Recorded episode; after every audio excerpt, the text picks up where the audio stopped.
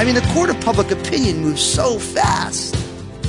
And we have to, as the people who put our faith and trust in God, believed in Jesus, the only person that it really matters what he thinks is God. And we're so busy fearing everybody, fearing this person won't like me. The only person we should really be fearing is God. And God, what's your will? What's your heart? What do you think, God? And we need to throw all the other concerns to the wind. Remember when you were a kid and you didn't want to do something, so you dragged your feet, taking as long as possible to get to it? It was delaying the inevitable. And as Pastor Daniel reminds us today, we can do that with God too. No matter how long we take, His will is still waiting for us. So let's not delay. Now here's Pastor Daniel in Genesis 19:10 with his continuing study entitled Sodom and Gomorrah.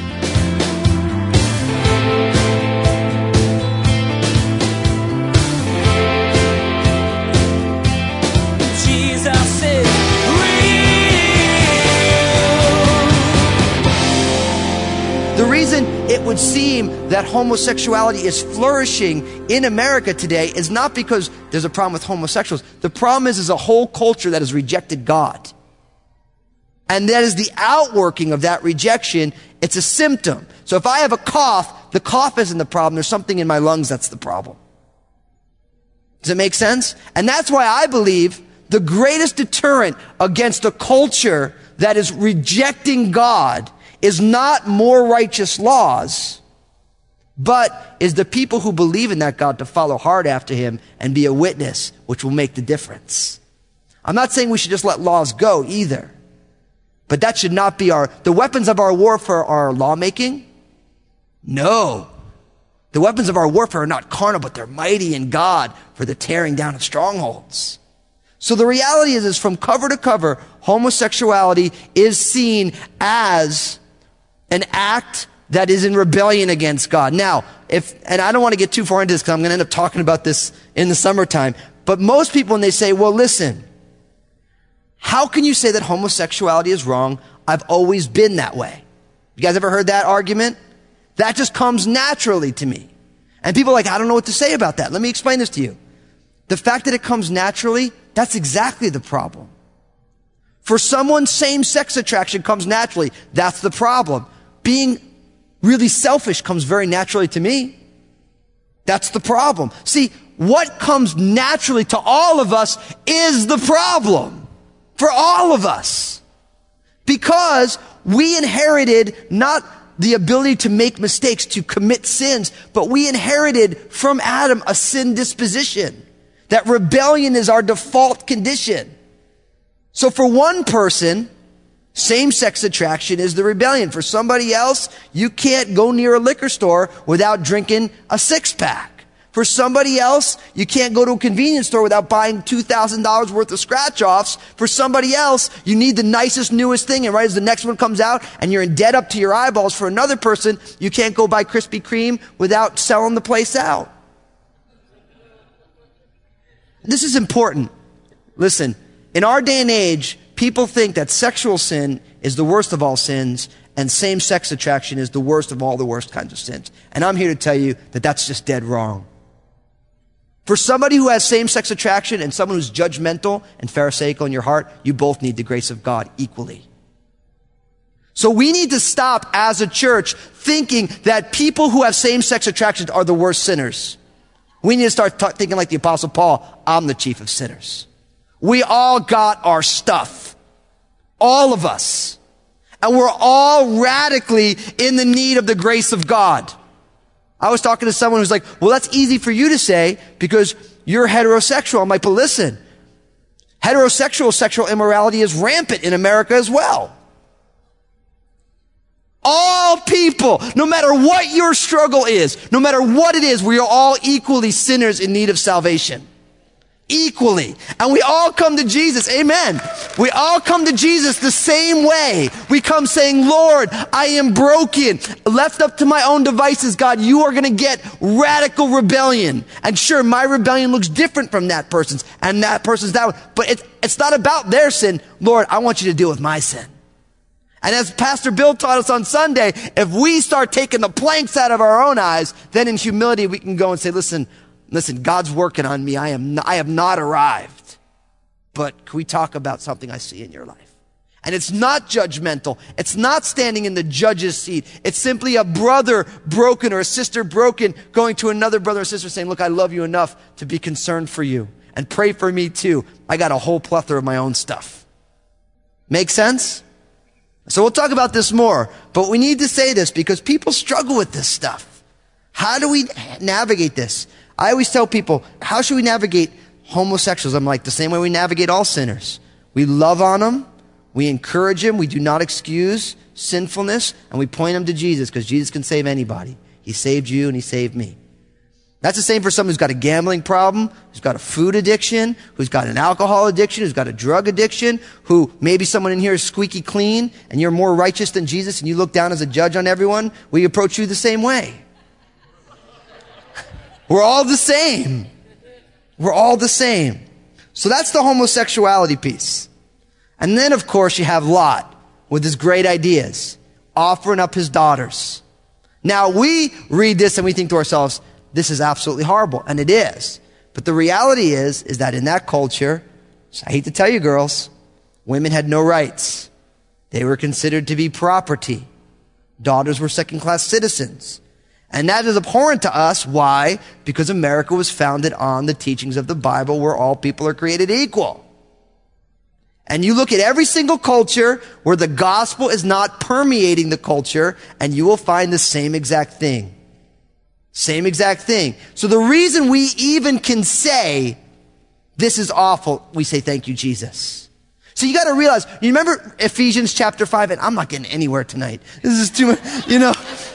You remember in Ephesians chapter 5 when the apostle Paul in verse 22 says, submit to one another in love. And then it says, wives, submit to your husbands as unto the Lord.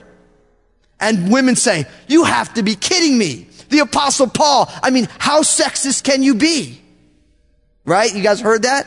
The Bible is so, so sexist misogynistic. It's just horrible. And they, they throw all, I'm like, listen, you don't even get this.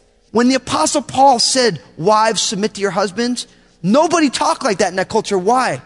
Because women didn't even realize they had the choice. When the apostle Paul says, wives submit to your husbands, he's saying, look, even though you're free in Jesus, still live this way. When they read that in Ephesus, they were just like, the men's jaws dropped. Because no one ever, you can't find any writings like that outside of the Bible. Because nobody thought that way. Women just did what their husbands told them to. They didn't have jobs, they weren't educated, and if they didn't have a husband or an older son, they were on welfare. That's the way it went. So when Paul says, wives, submit to your husbands, he's saying, look, because you are free in Christ, because God has set you free, glorious liberty, don't just abandon your family but submit to your husband as you submit to the Lord. And if anybody's being sexist in that, the apostle Paul's really tough on men. Because his wives, you submit, men die for your wives. And I don't know about you, but if you said, hey, look, you get two choices. You either get to submit or you get to die. Which one are you going to choose? Right? There's three verses for girls and like seven for guys. I'm not getting anywhere today. You guys, listen. Listen, I need to be serious about this for a second. You guys, you should never, ever tell your wife that she needs to submit to you. Ever. You should love them the way Jesus loves the church, and your wife will be happy because she knows that you are looking out for them more than you're looking out for yourself. See, servant leadership is easy to submit to. All of us in here and people listening online, you have committed your life to Jesus because you watched him die on a cross and be risen again. You're like, now that is somebody I can commit my life to. Don't think that by nature of your husbandship that you are deserving of submission. Don't think that. You should lead your family by being Christ-like and then it's easy to submit to a man who's like, look, He's looking out for me ahead of himself. The reason most women struggle to submit to their husbands is because they don't think their husband really cares about them. He just cares about himself. Make sense? Now, with that being the case, because we always got to qualify it, wives, you don't really submit to your husbands. You submit to Jesus, and your husband gets the benefit. Husbands, you don't really die for your wives. You die to yourself for Jesus, and your wives get the benefit. See, that whole submission, dying to yourself, that's all about us and Jesus, and our spouses get the benefit of that. That's how that works. So when we read this, and I admit, I mean, I read this, I'm like, Lot is out of his mind. But the reality is, is that in every culture where the gospel of Jesus Christ is not part of the foundation, women have no rights. They have no rights. And in that culture, Lot was thinking he was doing good. He, he was thinking he was doing good. He's like, I'm gonna, I'm gonna give up my daughters. And it's interesting because these men, to get back into the story here, these men, they're mad. Look at it in verse 9. Stand back! This one came to stay here, and he keeps acting as a judge. Now we will deal worse with you than with them. And they pressed hard against the man Lot. You realize what's going on here. They condemn Lot for judging them. And listen, sometimes when you stand up for righteousness, people are going to tell you that you're judgmental. Even though it doesn't really sound like he is being judgmental. If someone is saying that we're judgmental, we need to check our hearts. Am I really being? Because judgmentalism, as we learned on Sunday, is a heart condition. The difference between discernment and judgment is in the heart of the person making a decision. That's where it lies. It might look exactly the same on the outside. But it's interesting because they're mad at Lot. They're like, this guy came here to live with us. He's judging us. We're going to do worse. And they start pressing against him, which means they start trying to rape him. That's what this means. And it says that these angels, they reached out their hands and pulled Lot into the house. This is verse 10. And then in verse 11, and they struck the men who were at the doorway of the house with blindness, both small and great, so that they became weary trying to find the door. So the angels now intervene to stop this by striking all the people who are in front of Lot's house with blindness. Now, this starts taking up, picking up the pace here in verse 12. Then the men said to Lot, have you anyone else here? Son-in-law, your sons, your daughters, or whomever you have in the city, take them out of this place, for we will destroy this place, because the outcry against them has grown great before the face of the Lord, and the Lord has sent us to destroy it. So Lot went out and spoke to his son-in-laws, who had married his daughters and said, get up, get out of this place, for the Lord will destroy the city. But to his son-in-laws, he seemed to be joking. Now you see what's going on now. Lot gets back in the house and the, angels say, look, we're here to destroy the city. So if you got anybody in the city, you better get him out right now. And it says that Lot goes to speak to his son-in-laws. Now you say to yourself, how does Lot have son-in-laws? I thought his daughters did not know a man yet. Now, remember, in that culture, much like Mary, the mother of the humanity of Jesus, her and Joseph were married, but they had never consummated the marriage. The way that worked is that people would, there was an arranged marriage. At some point, it became a legal marriage. And then at some point after the, that's called the betrothal, it's a legal marriage, but it's consummated later. So it would seem that Lot's two daughters already were legally married, although it had never been consummated. So they were betrothed to these men. So Lot goes, listen, they're going to destroy the city. And these guys said, guess what? Lot, you are loco. That's what they said.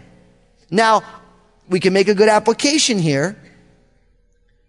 Because when we start talking about God returning to judge the earth and people say, man, that's just bonkers. You ever hear that? I had a friend say to me, who I grew up with said, you know, Daniel, like you're, you know, you're always a smart guy. You know, you went to college. I mean, you really believe that some guy from 2,000 years ago is going to come back on a cloud and he's going to judge the whole world? Like, seriously? I'm like, yep. But think about that. We believe that a guy from 2,000 years ago is going to come back in the clouds and judge the whole world. It's kind of nuts, isn't it? It's totally nuts. It's, it sounds like a fairy tale. Now, people always say, well, you know, Pastor Daniel, like, you're saying we're nuts, and we are nuts. But the reality is, is that the return of Jesus Christ is not nuts if the resurrection is true. and the ascension is true. See, if the resurrection is true, that Jesus rose bodily from the grave after being dead for a way longer time than any sort of shock to the heart can bring him back, and he ascended bodily into heaven, then him coming back is no problem at all. But when we say, listen, God is, God is going to hold you accountable for your life because your life is that important to God. When you say that to someone, they say, that's nuts. You must be out of your mind. You, you're joking, right? A lot experienced the same thing. And I want to encourage you not to be afraid of the court of public opinion. I think for too long, Christians have been scared of people not liking their opinions, so we don't share them. If you watch pop culture, the court of public opinion moves really fast. I remember there was a time when Britney Spears was the darling of the pop world, and then she became a, a big joke to the pop world. Barack Obama got elected and was one of the most popular presidents for the first six months. And now he's the least popular president. I mean, the court of public opinion moves so fast. And we have to, as the people who put our faith and trust in God, believed in Jesus, the only person that it really matters what he thinks is God. And we're so busy fearing everybody, fearing this person won't like me. The only person we should really be fearing is God. And God, what's your will? What's your heart? What do you think, God? And we need to throw all the other concerns to the wind. So you know what? I realize that you may not like that opinion. I realize that's a minority opinion. But you know what? I'm going to love on people in Jesus' name. I'm going to hold to biblical morality and I'm not going to worry about it. I'm not going to worry about it. Lot's son-in-laws thought that they were out of their minds. Now in verse 15, when the morning dawned, the angels urged Lot to hurry, saying, Arise, take your wife and your two daughters who are here, lest you be consumed in the punishment of the city. And while they lingered, the men took hold of his hand, his wife's hand, and the, hands of his two daughters, the Lord being merciful to him. And they brought him out and set him outside the city. So it came to pass in verse 17 when they had brought them outside that he said, escape for your life. Do not look behind you, nor stay anywhere in the plain. Escape to the mountains, lest you be destroyed. Then Lot said to them, Please no, my lords. Now, you see what's going on here? They're going to destroy the city. They told him to get out at night. Now it's the morning, and they have to take Lot out of the city. And what's the application? Be obedient without delay. Lot is dragging his feet. He's freaked out. He's not following well. And when we see Abraham being simply obedient, we say, yes. When we see someone dragging their feet, we're like, look at this. This is not what we want to be. Lot should have been long gone by the time morning came, but he was dragging his feet. So for you today, what are you dragging your feet on? What is the thing that God has asked of you that you are going slow on?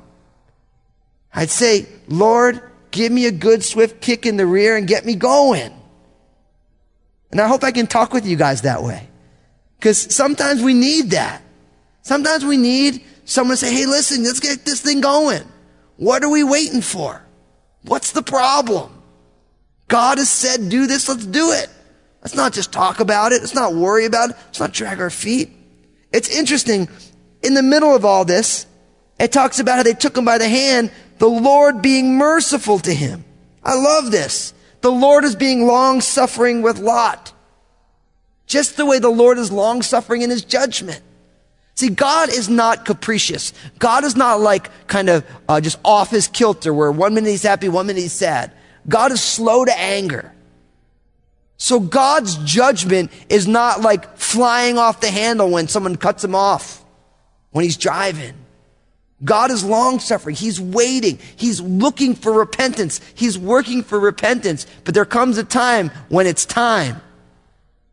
And even though Lot's delaying, God, those angels just take Lot by the hand. They brought him out of the city. They said, listen, get out of here. Escape for your life. And I think that's a good, good teaching for us. Sin. Escape for your life.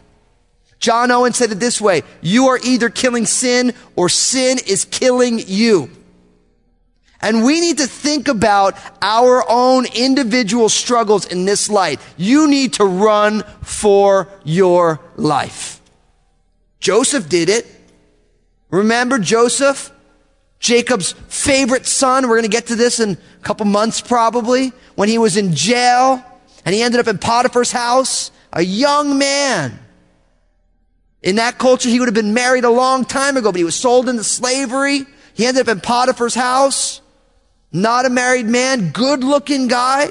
And Potiphar's wife made a strong pass at him. And in that culture, someone like Potiphar didn't have an ugly wife.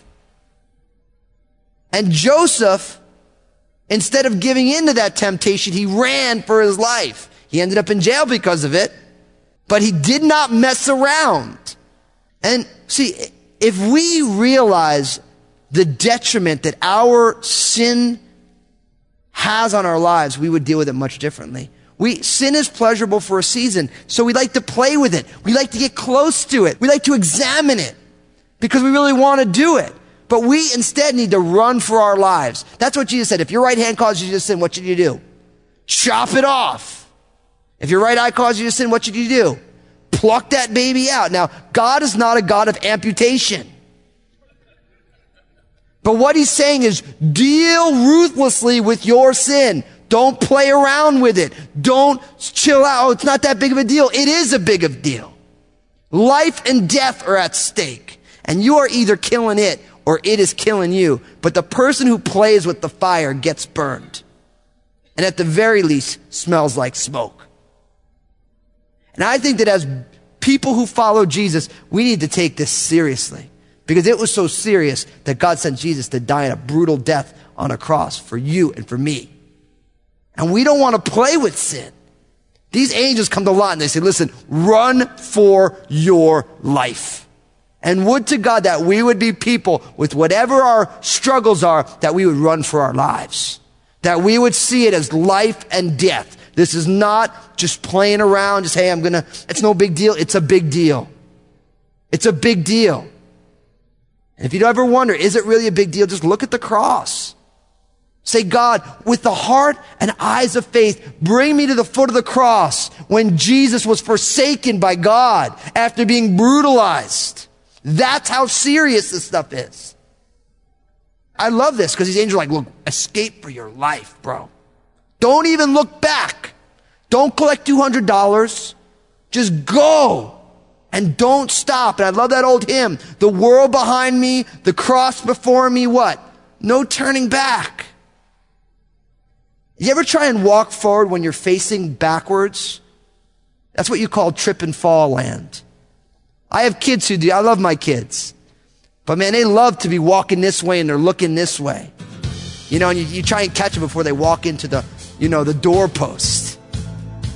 A lot of us as we're trying to follow Jesus, but we're staring back longingly to the days of sin. And we wonder why we trip and fall and stumble. Man, we need to run for our lives. You might say, Oh, Pastor Daniel, you're being so dramatic. No. Jesus is Lot was dragging his feet about getting out of Sodom and Gomorrah.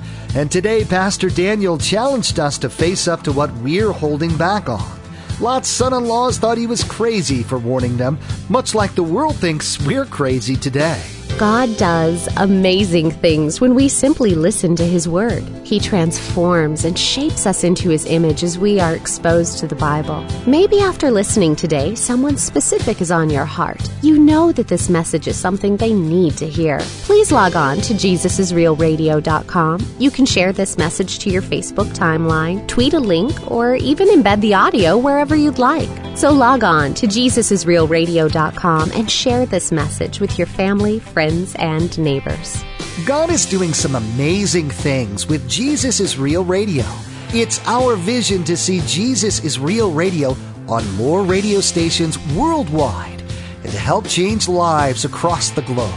You can help see this vision come to life by sending a gift of any amount to 7708 Northeast 78th Street, Vancouver, Washington 98662. Again, to send a gift of any amount to Jesus is Real Radio, simply send your gift to 7708 Northeast 78th Street, Vancouver, Washington 98662. Next time on Jesus is Real Radio, Pastor Daniel will follow Lot and his daughters after they leave Sodom and Gomorrah. Things should get better after they're saved from the wreckage of the fallen city, but they don't. This family makes some disastrous decisions when they're under the influence of other things than the Spirit. That's all coming up next time on Jesus is Real Radio.